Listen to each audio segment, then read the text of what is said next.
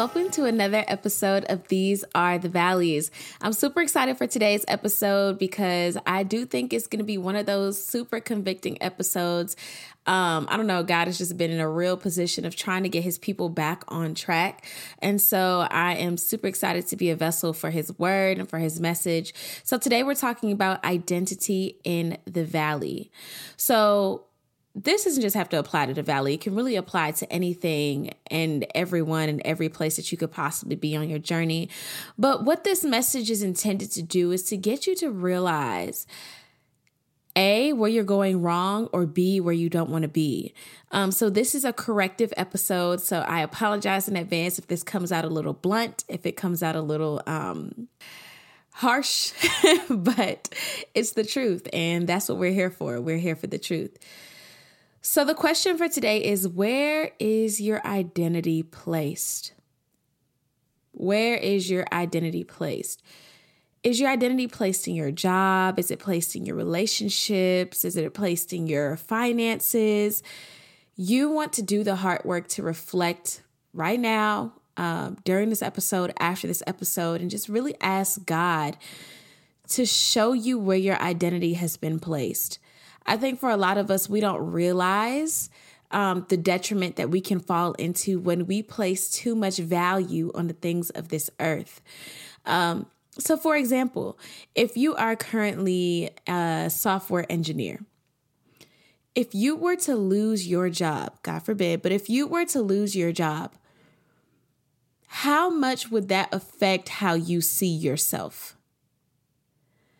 If you were to um, fall out of relationship with your current significant other, how would that affect how you see yourself, your worth, your value, your characteristics, your your your strengths, your weaknesses? These are good indicating questions to show us how much of our identity we're placing in these things. How much about you is placed in the title you don't want to be Jasmine the podcaster. I want to be Jasmine who podcasts. You get what I'm saying? My identity is not in the task or the role or the title, but my identity is in myself first, right? I am my own individual, and this is just what I currently do. Let's turn to the word to kind of get a little bit more insight as to what God thinks about this. So, just to give us a little perspective, we're going to turn to Colossians 3 1 through 2 in the New Living Translation. It says, Since you have been raised to new life with Christ, set your sights on the realities of heaven, where Christ sits in the place of honor at God's right hand. Think about the things of heaven, not the things of earth. What I love about this scripture and why I use this here is because we want to begin to pivot our identity, our perspective, our reality, as this so eloquently puts, away from the things of the earth and more into the eternal life that Christ has bought for us. I think a lot of times we think of the the resurrection and death of God, of Jesus, to be this like, you know, great thing. You know, Easter's coming up. It's like, woo, thank you, Jesus. All right, where are the peeps? You know, like, where's the Easter egg hunts? Where are the this, that, and the third that we've made this holiday, which should be a day of remembrance to be? I think it's important that not only at this time during the year, but through all times and just as an everlasting shift, that we turn our perspectives away from the things of the earth and toward the eternal things. Our life is nothing but a mist. There's a scripture that says our life is but a mist, but it's it's passing. It's quick. It's a blip in time when we think about the context of eternity.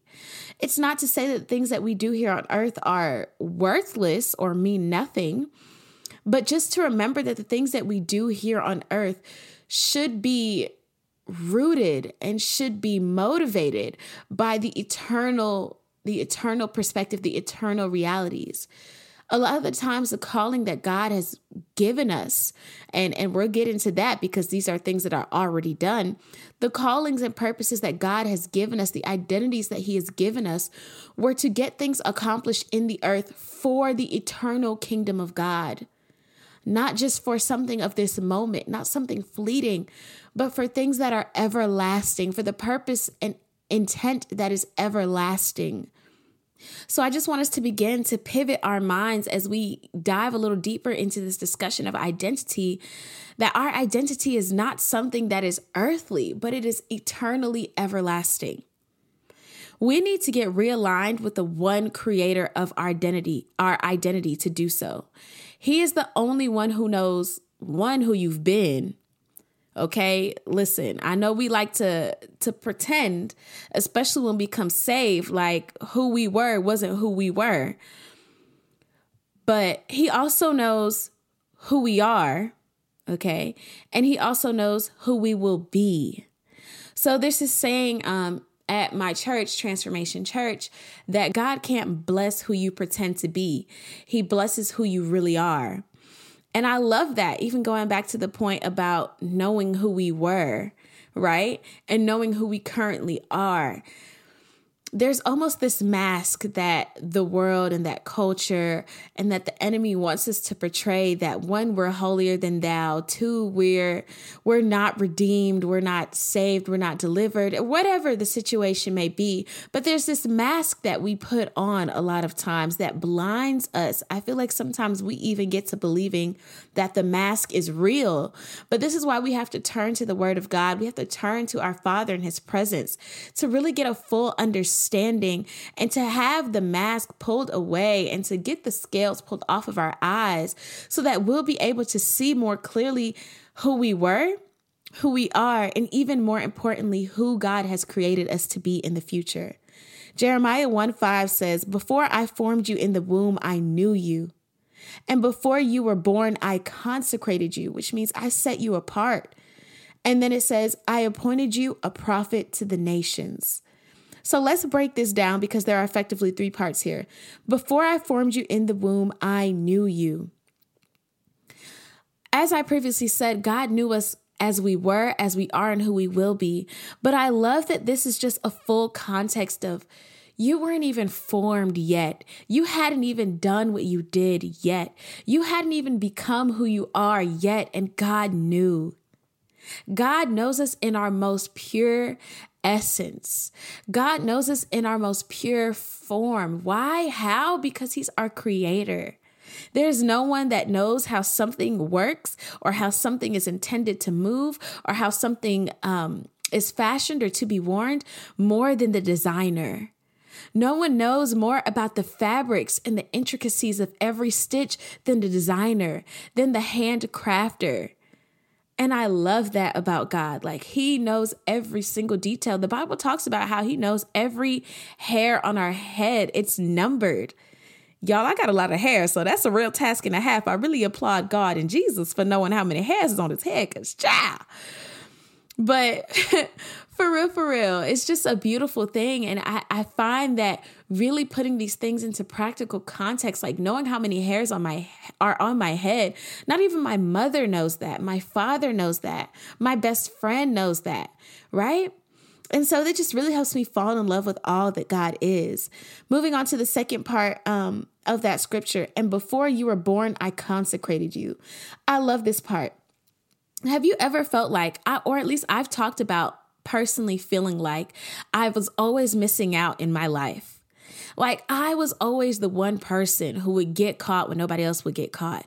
Or I was always the one person who whose parents wouldn't let them go on the field trip or wouldn't let them go to the sleepover when everybody else's parents would. Or I was always the person that could just was always missing out. I was just always the person that was just the oddball out for some reason or the other. And I love this part of the scripture because it says, Before you were born, I consecrated you, I set you apart. It is the trick of the enemy for us to believe us being set apart is a disadvantage. Mm. It is a trick of the enemy for that he wants us to believe that the consecration, the setting apart, right, that God has done to us is a disservice, is a weakness, is something to hate as opposed to something to appreciate. Guys, God handpicked you to be who you are and to do what you have been called to do. I don't know about you, but that is so comforting to me to know that God already Mm. God was intentional in everything that has happened, will happen, and is happening to me. God is intentional in the parents that He placed in my life, the siblings that He placed in my life, the friends, the foes, the adversaries, the teachers, that everything has been intentional for you to end up exactly where He designed for you to be. That's beautiful. And lastly, I appointed you a prophet to the nations. I love this because a lot of times we can forget that God has a specific design for us. He already knows what He wants us to do.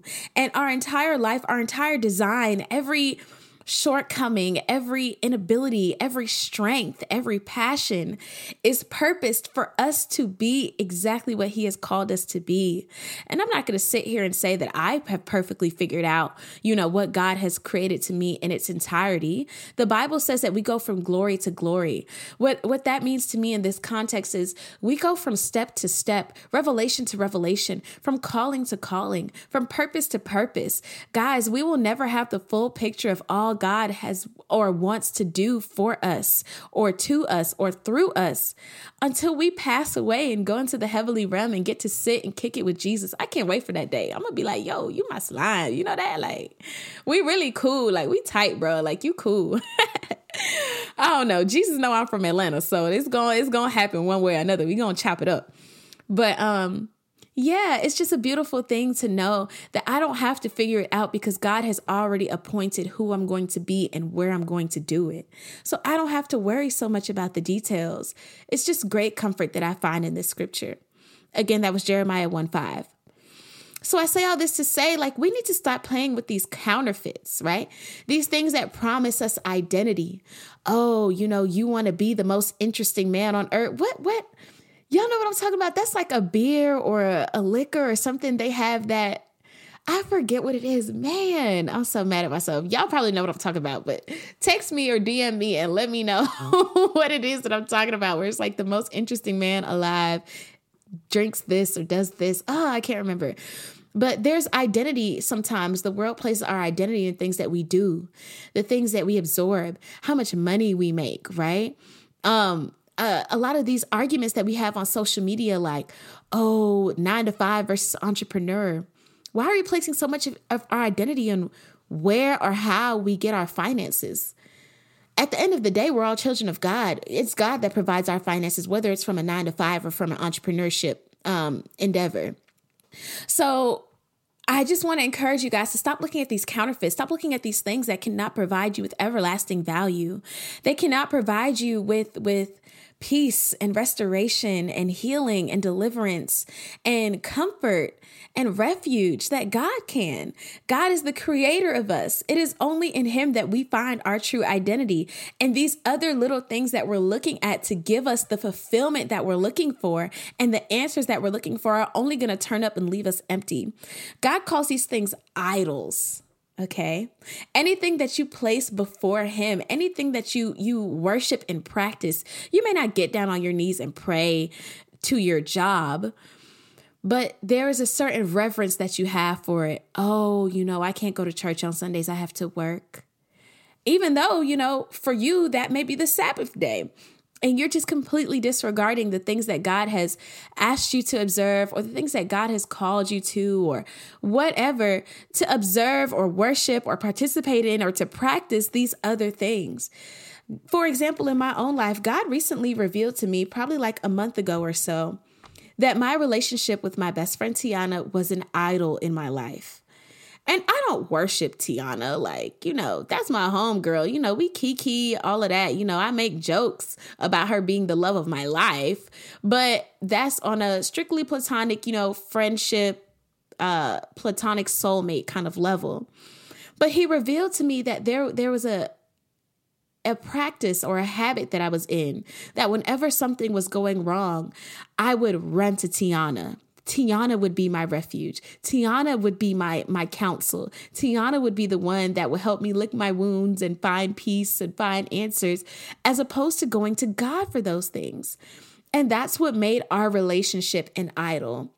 So if your first result whenever trials or tribulations comes up is, "Oh, I need to make more money. If I had more money, this wouldn't even finances has become an idol in your life.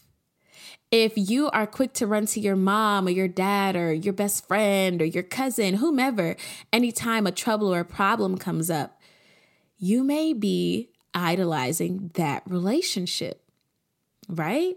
And so I think that, of course, there's a balance to everything. It's not to say that God doesn't want us talking to our friends or seeking counsel from other people. There's several places in scripture where he reminds us that counsel is good. Even in our friendship episode, um, what was that, the last episode or two episodes ago, we were talking about how God really places value on having earthly friends and people to pick us up when we fall. However, it's the order of importance here the first and foremost person, entity, being, resource that we should run to in times of hardship, in times of rejoicing, in times of anything should be God. And it's our habits and practices that we need to analyze to realize and to identify where we've been putting our identity, where we've been putting our worship. Isaiah 2 8 says, Their land is filled with idols. They bow down to the work of their hands and to what their own fingers have made. This reminds me of how people put a lot of identity in their accolades, or in their accomplishments, or in their resume, or in their LinkedIn, or in their followers. These things are things that you may have done with your hands, but they are not to be bowed down to. They are not things that you should find pure fulfillment in. They are not the things that you should find your identity and your value and your worth in. If you were to lose all your followers tomorrow, how would it make you feel?